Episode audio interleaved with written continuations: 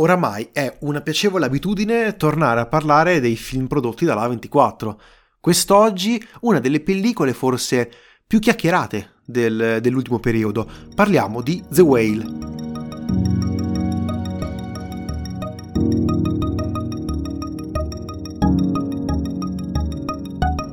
e posso dirlo più chiacchierate ma in senso positivo perché segna il grande ritorno allo, sullo schermo nei cinema diciamo internazionali di un attore che credo la nostra generazione degli anni 90 in poi abbia profondamente amato per i film della mummia e, e anche non solo come attore ma proprio come, come persona perché è uno di quei, di po- di quei pochi attori che eh, non sembra antipatico da, da, a prima vista. Eh, parliamo ovviamente di Brendan Fraser parliamo ovviamente di The Whale che è uscito recentemente nelle sale italiane. Eh, consigliamo assolutamente di recuperarlo in sala e ve ne spiegheremo i motivi.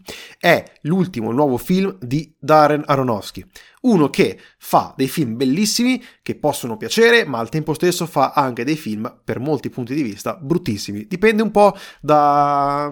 è sempre un terno all'otto, secondo me, questo regista. Io lo apprezzo tantissimo, soprattutto perché ha fatto The Wrestler, che è una delle mie pellicole, eh, secondo me, preferite. Eh, più passa il tempo, più inizio a... Mm, ci ripenso a questa, a questa pellicola e continua a rimanermi in testa. Eh, è veramente, secondo me, un uno dei miei film preferiti in questo caso. Quindi ci sono sempre grandi aspettative dal mio punto di vista quando si parla di questo regista.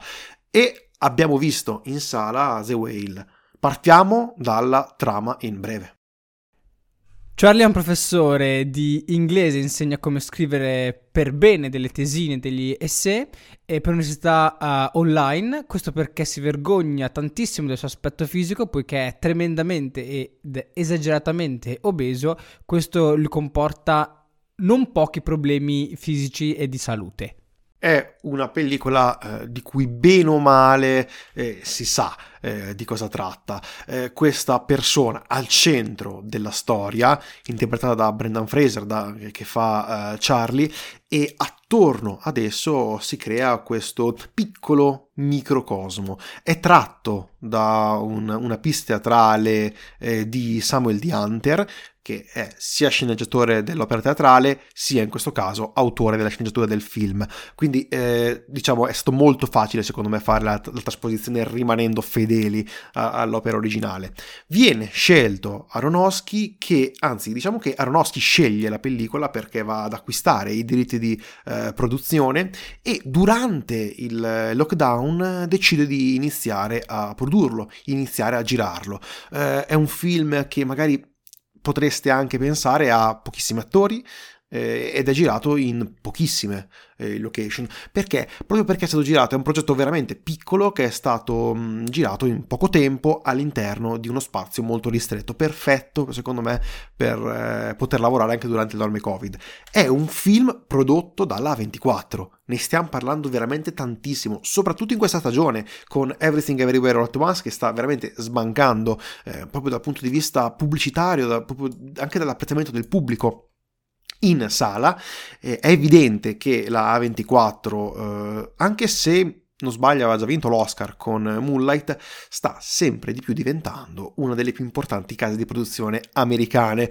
Inizieremo direi a evitare di chiamarla cinema indipendente, dal mio punto di vista, perché ci sta regalando ogni anno forse le pellicole più interessanti, proprio come è The Whale. Come detto, eh, Aronofsky rischia di fare sempre dei film che mh, dividono molto il pubblico. Secondo me The Whale non fa eccezione, eh, perché può piacere tanto, ma al tempo stesso secondo me ci si possono trovare delle critiche, e farò un po' l'avvocato del diavolo durante questa, questa puntata, eh, e che portano anche a odiare profondamente questa pellicola. Io mi sento di averlo apprezzato, apprezzato anche tanto. Eh, cosa ne pensi Aurelio?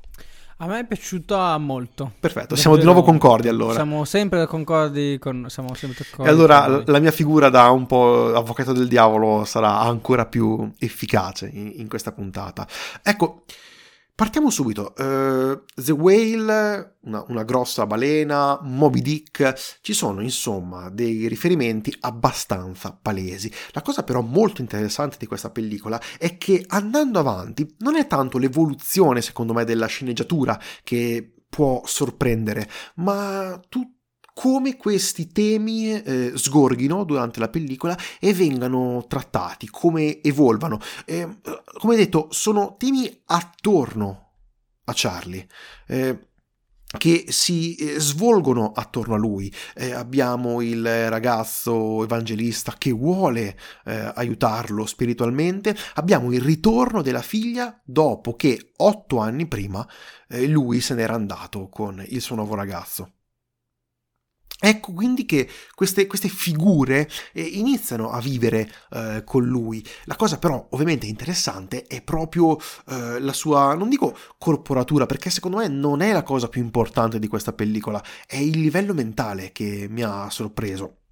È il livello mentale di un personaggio veramente eh, complesso, un personaggio difficilissimo. Parto subito dal dire Brendan Fraser ha fatto un lavoro pazzesco secondo me, perché riesce eh, con lo sguardo, anche grazie comunque a un, un certo lavoro prostetico, a ad avere un, una palette di, di, emozioni, diciamo di colori che riempiono la, la scena e riempiono il film stesso. È chiaro, se c'era un altro attore, probabilmente non sarebbe, secondo me, risultato così potente il, il film. Dura due ore che onestamente non si sentono, perché è tutto molto ben equilibrato, tutto ruota attorno a questo corpo assolutamente enorme, che proprio anche visivamente occupa lo schermo, anche visivamente riesce a uh, prendere ed um, catturare lo spettatore. Cattura i personaggi, cattura tutte queste eh, emozioni e non è tanto la questione del uh, cibo che diventa protagonista della pellicola, è quello che lui uh, sente. Tutto ciò, secondo me, l'ha reso una, una pellicola molto interessante. E, è da un po' che, secondo me, non vedevo un livello psicologico tale in, in, in un personaggio, in, in, un film. Grandissimo lavoro.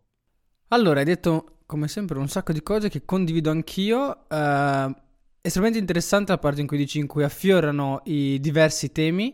E ce ne sono molti, contrariamente a come spesso oh, critichiamo alcuni film in cui ci sono tanti temi che vengono soltanto accennati in malo modo, che distraggono il pubblico. Qui ce ne sono tanti, alcuni che affermano di più, alcuni leggermente, però ognuno riesce a prendere il suo spazio e non sono buttati lì a caso, perché danno una visione totale eh, di questo personaggio che noi orbitiamo attorno a lui. Sì, sì, sì spero che non sia una battuta uh, sul body shaming. E quindi piano piano andiamo a scoprire da diverse angolazioni, diverse, diversi riallacci con col suo passato e quindi andiamo a esplorare questi temi che fanno parte della sua vita ed è una cosa molto interessante perché man mano che passa avanti il film noi scopriamo nuovi aspetti suoi anche in relazione ai diversi personaggi che eh, entrano diciamo a casa sua, entrano nel suo mondo poiché il suo mondo è composto da casa sua e non esce. E, ehm, ci ce ne entriamo un pochino di più nella sceneggiatura, che come detto si basa su un'opera teatrale, per il mio è scritta davvero molto molto bene e si sente per certi versi che deriva da un'opera teatrale e facilmente perché è un unico ambiente con pochi personaggi e molto dialogato. E I dialoghi però non sono forzati, cioè sono ben uh, posti e per personaggi per un'opera cinematografica. E questo mi è piaciuto molto si è sentito quella parte si è sentito poco. Si sente un po' di più il uh, meccanismo che porta avanti che fa partire e porta avanti il film questo enorme ingranaggio come mi è sembrato a me che magari è ti sembra molto una cosa da teatro, nel senso parte adesso in questo momento perché succede una determinata cosa che poi piano piano avrà delle ripercussioni fino alla sua, com- alla sua completezza, alla sua attuazione, cioè quando gli ingranaggi compiono un uh, giro completo. E, ehm, e quello magari può essere un pochino uh, debole per un per qualcosa di cinematografico, secondo me, eh, però dall'altra parte eh, i personaggi che ci sono attorno, soprattutto la capacità attoriale, come hai ripreso, ci distacca un po'. Difatti anche tu stesso hai detto che eh, non è tanto quello che succede nella storia a interessarci, ma i temi che vengono fuori, quindi sembra quasi che i temi secondari certe volte sono più interessanti rispetto a, a, quelli primari. Una cosa che mi è piaciuta per i temi è che, come hai detto anche te, quella del cibo viene ben espressa, proprio anche, proprio non, quello non ne parlano, ne parlano pochissimo. Eh, è, proprio, è come se fosse l'elefante nella stanza, il problema col cibo viene totalmente espresso a livello di immagine, non viene visto e quindi quella è una cosa molto bella perché secondo me non c'era bisogno di stare troppo dietro a quel discorso, ma sono altri discorsi quelli più importanti, quelli sulla relazione e i rapporti con le altre persone. E, ehm, quindi quello è molto molto uh, bello. Se posso un po' spostarmi un pochino più sui personaggi, e personaggi, eh, anche questo come ho detto, scritti benissimo e recitati ancora meglio, ma ci arriviamo sulla recitazione. Forse, e forse anche te concorderai, l'unico personaggio che sembra un pochino fuori rispetto agli altri è quello della figlia. Sadie Sink, e, ehm, sì. Esatto, questo Ellie. è vero. Io sono arrivato alla conclusione perché rispetto agli altri sembra un pochino meno reale, un pochino troppo costruito, perché ha sempre la battuta saccente, pungente, pronta, la cosa che dà un po' fastidio, però in realtà nasconde una, una verità grossa e che sembra quasi un po' troppo dirlo verso il pubblico eh, e quindi sembra un, un, po' troppo costruito come personaggio, un po' troppo fi- eh, finto, eh, fittizio. E quello potrebbe essere un po'. dà un po' fastidio rispetto agli altri che sembrano molto, molto reali. Mm, sai cosa? Eh, parlando del personaggio di Sadie Sink, parlando di eh, Ellie, ecco, l'ho trovato forse questo è il personaggio più, uh, come posso spiegarmi, teatrale tra, tra mm. essi. Cioè è una, una, performance che viene fatta sì dalla recitazione, però al tempo stesso, non so, sento che gli manchi qualcosa per sfondare sul grande schermo. Eh, può anche essere probabilmente che eh, di fianco a, a un personaggio potentissimo come quello di Charlie, il resto tende un po' ad essere in, in sottotono. Però, ad esempio, nei personaggi del ragazzo Thomas eh, o anche del, dell'infermiera sua amica Liz, ho trovato eh, molta più naturalezza in, eh, in, quello che vedevo. E questa cosa eh, mi ha, mi ha, molto colpito perché è proprio forse mm, in, in un cast così perfetto, in un gruppo di personaggi così perfetti, quello di Ellie secondo me è un attimo un po' una, una, piccola stonatura che ho trovato in questa pellicola. Forse hai detto benissimo dicendo che è un personaggio un po' troppo teatrale, perché sembra che deve sempre ogni battuta riprendere l'attenzione dello spettatore, che forse al teatro non, non, sono esperti di teatro, però funziona di eh, più come personaggio, essere. mentre a livello cinematografico funziona anche un personaggio che parla poco e ascolta perché e noi possiamo stare attaccato con la camera.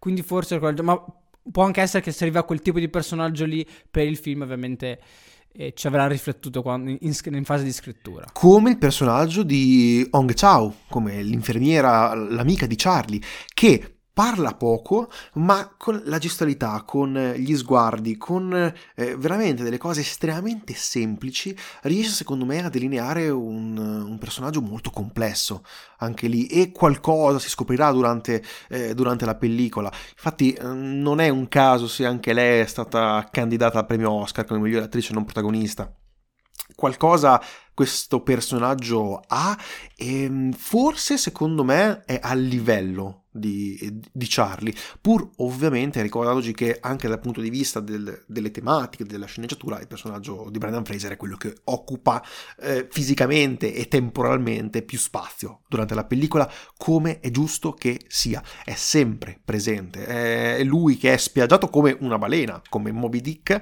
eh, su questo divano e tutto ruota attorno a lui. Voglio essere un po' cattivo in questo caso e mettermi magari dalla parte di chi non l'ha apprezzato. La prima domanda che mi verrebbe in mente da fare è sì, ok, ma tutto questo, voler puntare sull'emozione, uh, eh, puntare su questi sentimenti, non rischia ad un certo punto di essere un tantinello eccessivo perché eh, da questo punto di vista il film eh, ricalca molto questi, questi sentimenti, ricalca eh, molto queste emozioni. Aronofsky ci rimane sopra questi problemi e diciamo scava in essi trovando come detto tante tematiche non, è, non rischia di essere un pochino troppo e quindi di conseguenza può diciamo far storcere il naso eh eh, questa è una, bella, è una bella domanda. Io purtroppo non sento questa pesantezza legata alle emozioni, ma per certe, in certi momenti magari potevo, potevo capirlo. E stavo ragionando in questo momento che è, è una cosa che non c'entra niente con quella che hai detto te, mi dispiace, ma è ci sono un po' di, di, spiegoni ovviamente necessari perché dobbiamo un po' cercare di capire il suo passato e quelli intanto arrivano, non troppo pesanti ma magari erano spiegoni molto precisi, molto personali con persone che si conoscono da molto poco. Però chiusa questa uh, piccola critica e... Ehm, no, capisci se qualcuno dice ok... Eh, è, è, un film su un tipo obeso che sta sempre seduto e parlano di, di emozioni della figlia e quant'altro perché effettivamente il personaggio di Charlie è interessante, però non è un personaggio troppo carismatico. Anzi, non è un personaggio per niente carismatico. Cioè, dice mi dispiace, scusa, mille volte in questo film. Più che altro sembra che eh, tutto l'ambiente attorno a lui eh, lo torturi. Eh, sia una, costante tortura no? eh, durante la pellicola, che secondo me ci sta, eh? però posso comprendere anche se qualcuno fa dall'altro punto di vista invece non, non, lo, possa, non lo, possa, apprezzare, anche perché alla fine queste, queste torture, questi, eh, questi, ricatti che fa il, il regista su, sul personaggio, eh, rischiano secondo me di rendere il tutto un po' forzato, se, se ci pensi. Cioè, tu quello che devi sapere, eh, diciamo dall'inizio, non è che il film poi prenda tante diramazioni diverse, è abbastanza prevedibile da questo punto di vista. Bisogna capire sì, sì. se uno riesce a soprassedere questa cosa. Sì, quella, la questione del fatto che sia prevedibile ne abbiamo già detto, è un po'... è quel meccanismo che viene ingranato e quindi dopo un po' capisci come funziona sì. e dove andrà a parare, quindi quelli dopo un po' non ti sorprende neanche più. E forse per questo viene un po' cercato di sottolineare molto la parte più emotiva e sentimentale dei personaggi, perché se no rimane un meccanismo vuoto. Potrebbe cioè, essere per questo. Secondo me deve prenderti una pellicola del genere. Deve prenderti e sì. non è detto che se non ti prenda non capisci di cinema, eh? anzi, molto probabilmente capisci molto più di noi. Di me di sicuro. di sicuro di noi, messi insieme.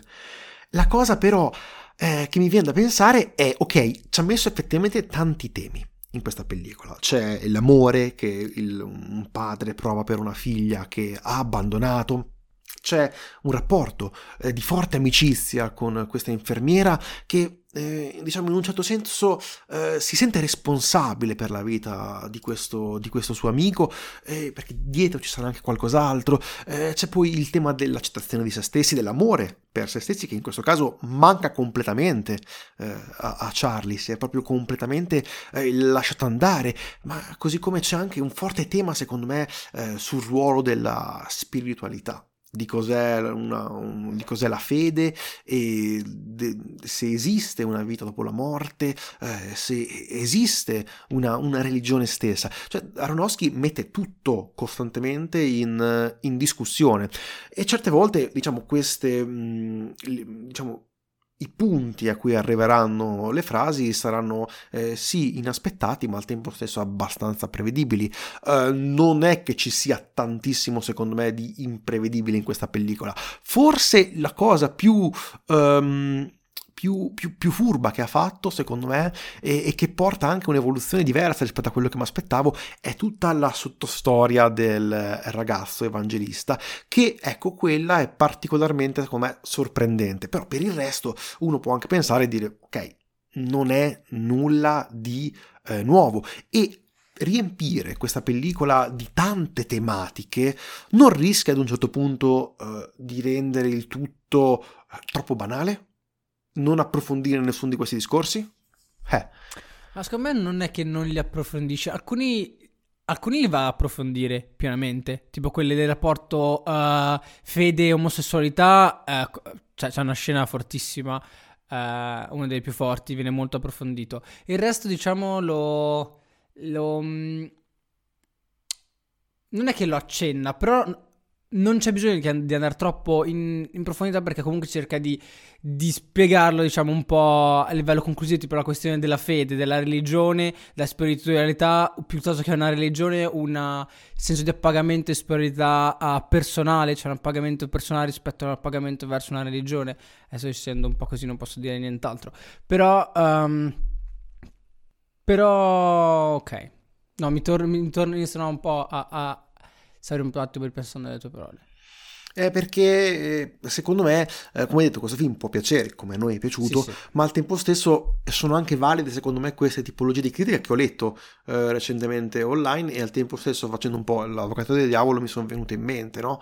E, ehm, tutto questo, secondo me, eh, non deve togliere però alla incredibile prestazione di Brendan Fraser. È il motivo assoluto per il quale secondo me bisogna recuperare questa pellicola. Andiamo anche però a parlare del lato un pochino più tecnico, eh, perché chiaramente al centro eh, dell'inquadratura ci sarà Charlie, eh, la telecamera cosa farà? Dovrà girare attorno eh, a questo uh, questo personaggio molto corpulento, no? gravitare potremmo quasi definire, eh, girare attorno ad esso e così come gravitano i personaggi no? attorno, attorno, a lui, lui è al centro e tutto il resto um, viene, viene, da sé. Eh, interessante sicuramente la scelta in questo caso del 4 terzi, no? per dare ancora più uh, un senso di mm, restringimento nel, nell'inquadratura, un, un senso di oppressione molto forte durante la pellicola, così come è interessante che i colori siano molto, uh, poi correggimi se sbaglio, sbaglio, molto saturati, molto, molto scuri,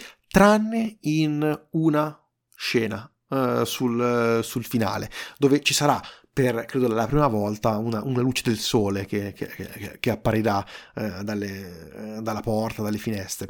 Come detto, il film è girato all'interno di una stanza, praticamente di un appartamento. Ecco, che eh, andare a inserire la telecamera in modi diversi senza risultare un attimo ripetitivo è difficile. Secondo me Aronofsky ha fatto comunque un buon lavoro. Il, eh, vuoi sapere qual è il lavoro migliore secondo me che è mai stato fatto quando bisogna riprendere un film all'interno di un singolo appartamento? Vai. Credo che potresti già intuirlo.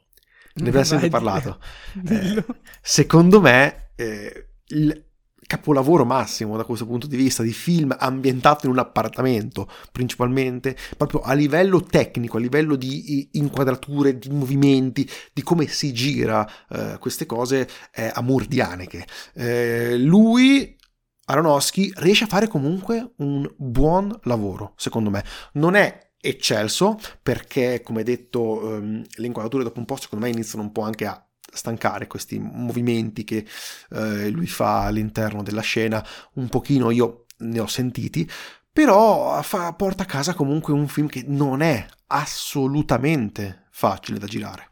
Allora, eh, mi rilascio immediatamente Partendo, parto un po' più dalla parte più registica, quindi come eh, Aronofsky ha voluto girarlo. Suo, I, loro obiettivi principali, soprattutto il suo, era quello di eh, dare più spazio e possibilità possibile agli attori, è stato anche uno degli obiettivi principali del, della fotografia, ma que- in quell'ambito ci arriviamo tra poco.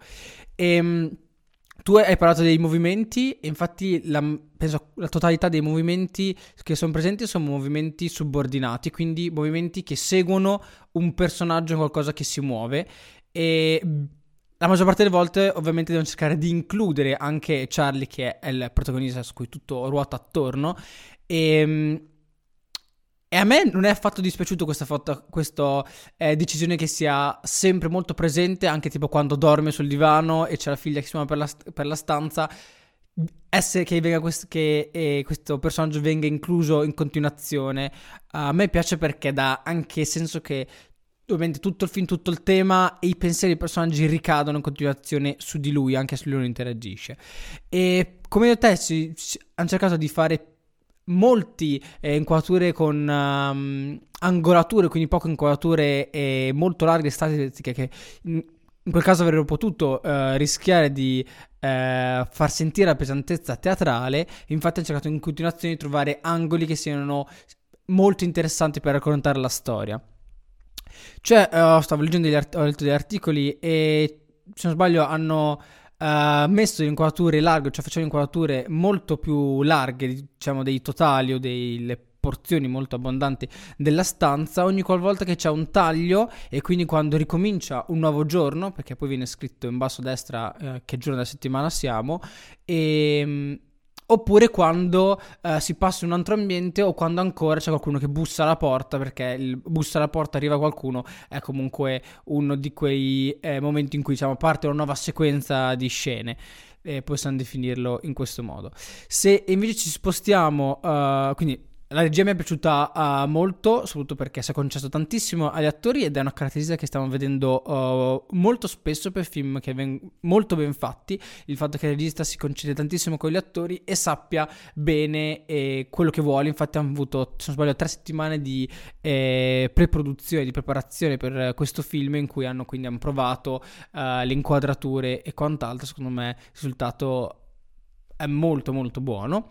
Per quanto riguarda invece tutta la parte della fotografia, come ho già detto, l'obiettivo principale era dare spazio agli attori e per fare ciò in un ambiente così piccolo hanno deciso di avere una troupe al minimo, infatti quando erano in tutti di coda io ho detto proprio che erano pochi, poi in realtà c'era una sfilza di nomi infiniti comunque, però in alcuni ruoli vedevo che c'erano poche persone. Per una, diciamo, per una, per una, per una produzione americana erano sì, abbastanza da, da, da circa, se non no? sbaglio, 10 milioni, era una produzione molto piccola, era una produzione che mi sarei aspettato, era una troupe che mi sarei aspettato per un film indipendente, anche se americano, indipendente, nonostante che questo avesse 10 milioni, quindi ipot- Esatto, non è assolutamente indipendente, però per uno spazio piccolo, per questo tipo di film, poi uno, è uno dei primi film che ha iniziato a girare dopo la, la pandemia, quindi c'erano ancora, c'era ancora qualche situazione di restrizione, e era una troupe piuttosto piccola.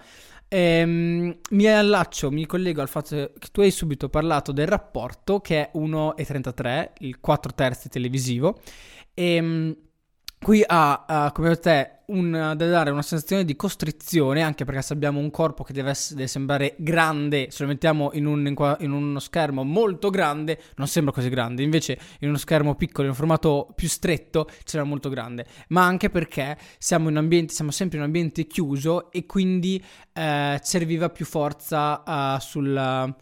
Uh, sulle verticali piuttosto che le orizzontali, quindi hanno scelto un formato più stretto e quindi che dia più verticalità rispetto a or- orizzontalità.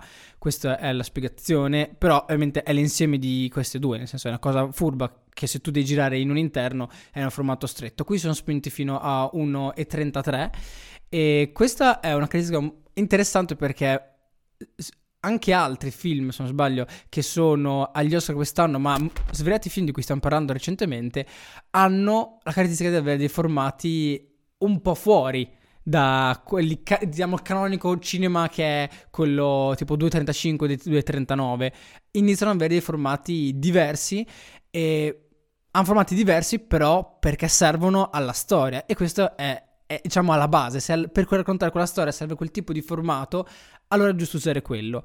Però la mia domanda è, qui l'hanno fatto ed è un film ad alto budget, però è comunque una casa di produzione che punta tanto su uh, scelte artistiche. È la A24 che ha fatto anche film, eh, alcuni probabilmente inguardabili, però ha fatto anche un film che ha dato una sferzata di freschezza incredibile al cinema uh, anche mondiale, diciamo, sì. tutto quello americano, però anche quello mondiale con delle, diciamo, delle scommesse artistiche molto interessanti, cioè eh, The Lighthouse. Sì, okay? sì, sì, sì. Stiamo parlando di questo qui è, penso che è, la punta di diamante del, di, queste, di, queste, scommesse artistiche che sto parlando. Quindi mi chiedo, uh, se era un'altra casa di produzione, permetteva un formato così particolare per un film a così alto budget, altissimo budget per noi, forse, perché in America, cioè 10 milioni in America ci sta, però non sono i 250 milioni di, degli Avenger. Però comunque è un budget uh, sostenuto, piuttosto che un formato che, tra virgolette, fa più cinema, che questo dire fa più cinema a parer mio non vuol dire assolutamente nulla. Questa è un po' la domanda che mi sono posto, cioè li hanno permesso perché è la 24 oppure perché piano piano, e cioè qui in cui spero piano piano stanno riuscendo a uscire un po' da questo dogma insensato. Allora, eh, guarda, è una cosa che pensavo anch'io. Pensavo, mi è venuto in mente proprio appena ne stavi parlando.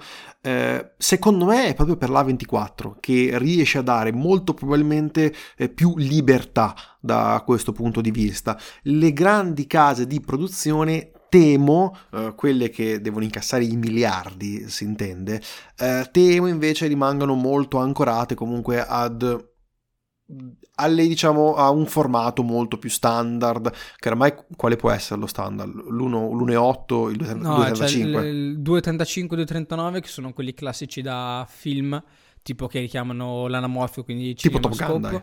Esatto, se no il, l'1.85 che è quello più simile al 16 noni, però boh, l'1.85 talvolta a me mi sembra una non scelta. Dipende se non hai motivazione di far vedere tanto nello schermo. Però. È chiaro che secondo me da questo punto di vista la casa di produzione incide ed incide tantissimo, anche perché poi dopo eh, si va a parlare, in questo caso il formato, il formato alla fine non è solo una cosa eh, dal punto di vista artistico, va a incidere su quello che risulta essere la distribuzione, eh, perché il formato è sicuramente importante e deve essere facile, eh, di facile comprensione sullo schermo, ma credo che le case di produzione gli interessi anche che possa essere di facile fruizione sulle televisioni, uh, su qualsiasi tipo di dispositivo. E, questo, e no? questo, è molto interessante perché io uh, difendo abbastanza a spada tratta il cinema da essere visto nelle sale, quindi anche eh, esatto. formati particolari. Probabilmente se tu metti un... se tu prendi una TV da enorme e non so da qu- quanto grandi li fanno però una tv di quelle enormi e poi ci guardi un film che ti occupa in realtà metà di tutta esatto. la tv complessiva forse non sei felicissimo eh, lo so, infatti quello è secondo me il, il, un, grande, un, grande, dilemma. Eh, grazie all'A24 si sta dal punto di vista anche produttivo iniziando secondo me a, eh, ad aprire da questo punto di vista una, una certa libertà. Eh, parlando, cambiamo un attimo argomento che sennò ci, eh, abbiamo capito quali sono le nostre posizioni a riguardo. Vai, vai. Parlando della fotografia, cosa ne pensi? Ok, quindi torniamo un po' eh, in carreggiata. Allora, eh, a me è piaciuto molto, uh, ho un po' studiato quindi andrò un po' veloce sulle uh, scelte che il direttore di fotografia ha, dirò il suo nome spero uh, bene, questo, sembra facile però io ho pronunciato malissimo, Matthew Libatic. Sì. Poi se ha un tipo di accento, vabbè. Non che è collaboratore di lungo corso di... Sì, ha fatto, ha fatto il Cigno Nero e... Mi sa anche il, il, il, il primo Fountain, cortometraggio anche. E anche, e, se non sbaglio, Requiem of for a Dream. E Pia anche, il primissimo film sì. di Aronofsky e anche Noah, eh, se non sbaglio. E tra l'altro anche Iron Man 2 così si interessa. Cioè, ha, fatto anche altri, Man, anche, ha fatto anche altri film con budget e produzione molto molto grande, quindi diciamo non è l'ultimo arrivato. E a me piace molto quando c'è dei DOP che hanno lavorato, sanno il fatto loro e si incementano con film quali, i quali richiedono delle norme e decisioni artistiche. È quello che a me piace sempre, quando c'è un ruolo importante ricoperto da una persona che sa fare delle decisioni vere e proprie. C'è un regista che sa quello che vuole, un DOP che sa come mettere camera, come fare certe inquadrature, come portare avanti un set di questo tipo, quindi con una crew molto piccola, situazioni molto piccole, però che porta avanti l'idea artistica che si era proposto. Allora, ehm, per dare più spazio agli attori hanno deciso di eh, utilizzare una macchina da presa uh, full frame che è la Sony Venice. Questo perché essendo full frame riesce a catturare più immagini e quindi ehm, con un Super 35 quindi con un sensore più piccolo devono stare in una distanza maggiore in un appartamento era più difficoltoso, non è impossibile però era più difficoltoso.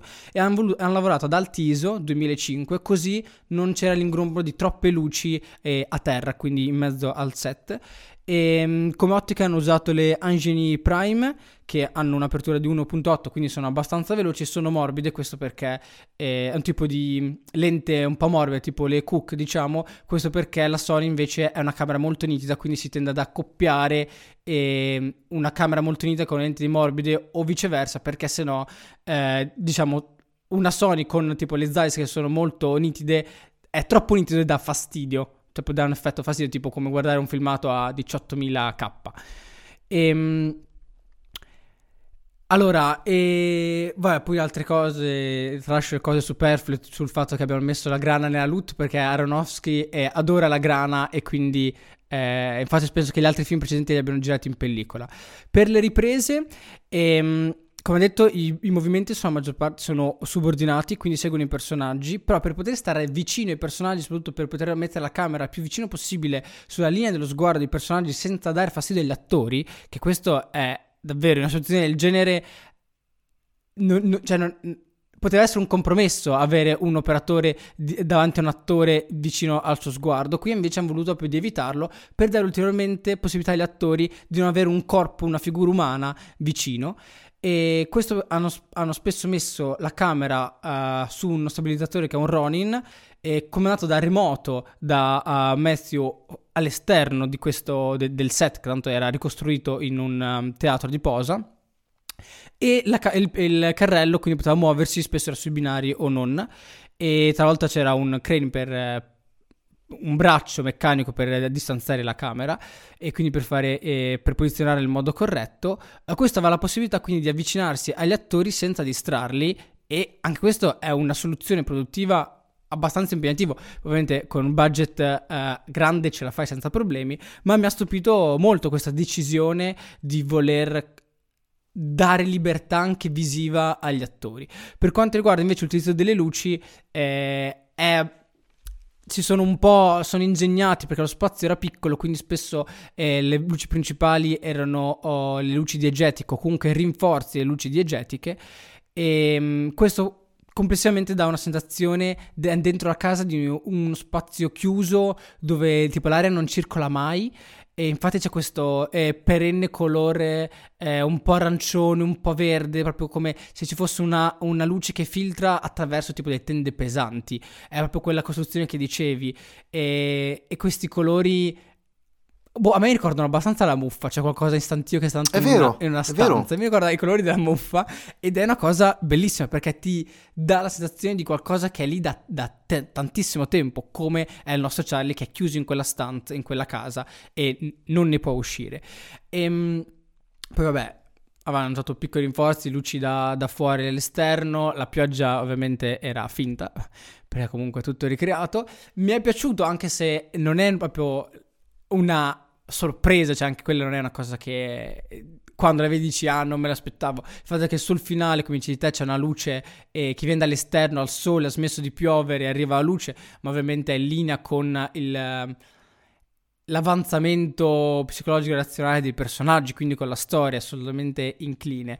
E, ehm, e però questa cosa ti ricalca maggiormente la diversa percezione dell'esterno rispetto all'interno, cioè l'interno sia uno spazio chiuso eh, con questi colori come dico io che ricordo la muffa, però lui è, si sente al sicuro lì rispetto all'esterno che spesso invece eh, viene, non viene inquadrato, cioè le prime inquadrature iniziali larghissime e poi è sempre all'interno perché all'esterno ci sono uh, gli altri, c'è qualcuno che può vederlo eh, per com'è fisicamente, quindi lui non vuole uscire e, e quindi c'è questa opposizione tra l'interno e l'esterno, poi l'esterno ovviamente successivamente cambierà e sembrerà qualcosa di più eh, che dà più speranza, diciamo. E la luce secondo me hanno fatto un ottimo lavoro, soprattutto per essere in una situazione così piccola. L'aver utilizzato delle alte ISO gli ha permesso quindi una felicitazione enorme eh, nel posizionare, soprattutto poter usare meno luci.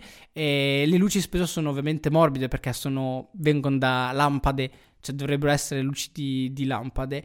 E secondo me è un ottimo, è un ottimo, è un ottimo lavoro per proprio la gestione, volendo tipo su internet si trovano proprio, si trova proprio la piantina della casa con le posizioni delle luci che hanno usato e dove, dove hanno messo ed è una cosa bella se vi può interessare, se non vi interessa eh, perché questo, questo, è un grande vantaggio che secondo me eh, hanno gli Oscar, forse la cosa più importante, eh, perché quando devi andare a fare, eh, devi a quel punto ehm, proporti no? per eh, una candidatura, quando il tuo film viene proposto per le diverse candidature, eh, devono essere comunque rese pubbliche alcune informazioni tra cui ad esempio, vi consiglio di andare a recuperarlo, in questo periodo escono anche tutte le sceneggiature eh, uno può andare a leggere gli screenplay eh, ufficiali, quelli tratti dal, dal, film, che sono stati utilizzati per essere diciamo, mandati all'Academy e eletti per, diciamo, per essere presi in considerazione per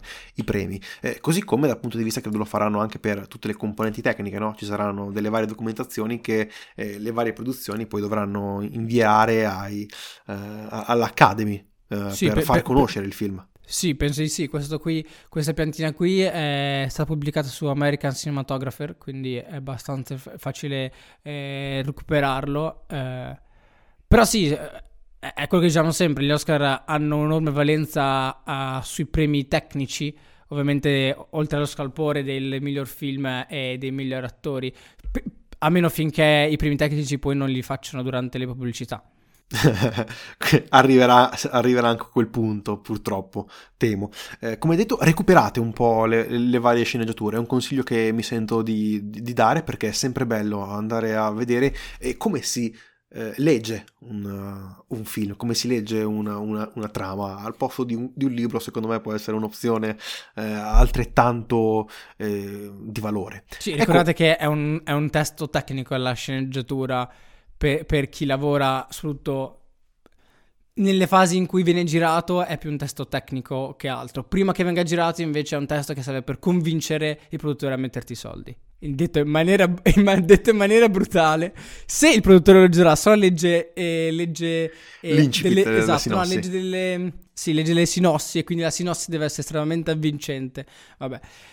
Ne abbiamo già parlato, mi sa, di questa cosa. Che... Sì, sì, sì, quando nell'episodio in cui parlavamo di come si produce un, un piccolo film, diciamo, una piccola produzione. Eh, ecco, eh, un po' di, diciamo, aggiornamenti sulle prossimi episodi eh, visto che ci stiamo avvicinando tantissimo agli Oscar, manca suppongo meno di una settimana quando uscirà questo episodio, sappiate che ecco, a brevissimo eh, tornerà anche il nostro classico episodio di commento con ospiti alle nomination e poi un commento post. Uh, Oscar. E poi dopo, mm, visto che ci sarà un periodo secondo me un attimo più uh, di, di, down dal punto di vista delle distribuzioni cinematografiche, uh, direi che pot- potremmo far uscire qualche piccola sorpresina che abbiamo in serbo da un po' di tempo. Eh, qualcuno magari potrà già, già aver capito. Detto questo, direi siamo arrivati alla fine di questa puntata piccoli disclaimer finali, ci potete trovare su Instagram, Effetto Vertigo Podcast, potete scrivere effettovertigopodcast.gmail.com Ci trovate su qualsiasi piattaforma in cui ascoltate i vostri, i vostri, podcast preferiti e speriamo di esserci anche noi all'interno di questi eh, podcast preferiti.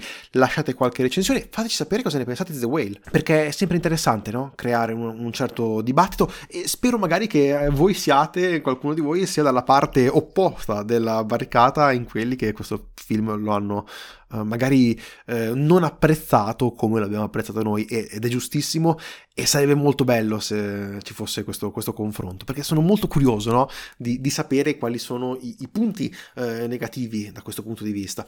Detto questo però direi che possiamo chiudere qui l'episodio. Eh, noi vi ringraziamo. Io sono Tommaso. Io sono Aurelio. E questo è l'effetto vertigo. Grazie mille e arrivederci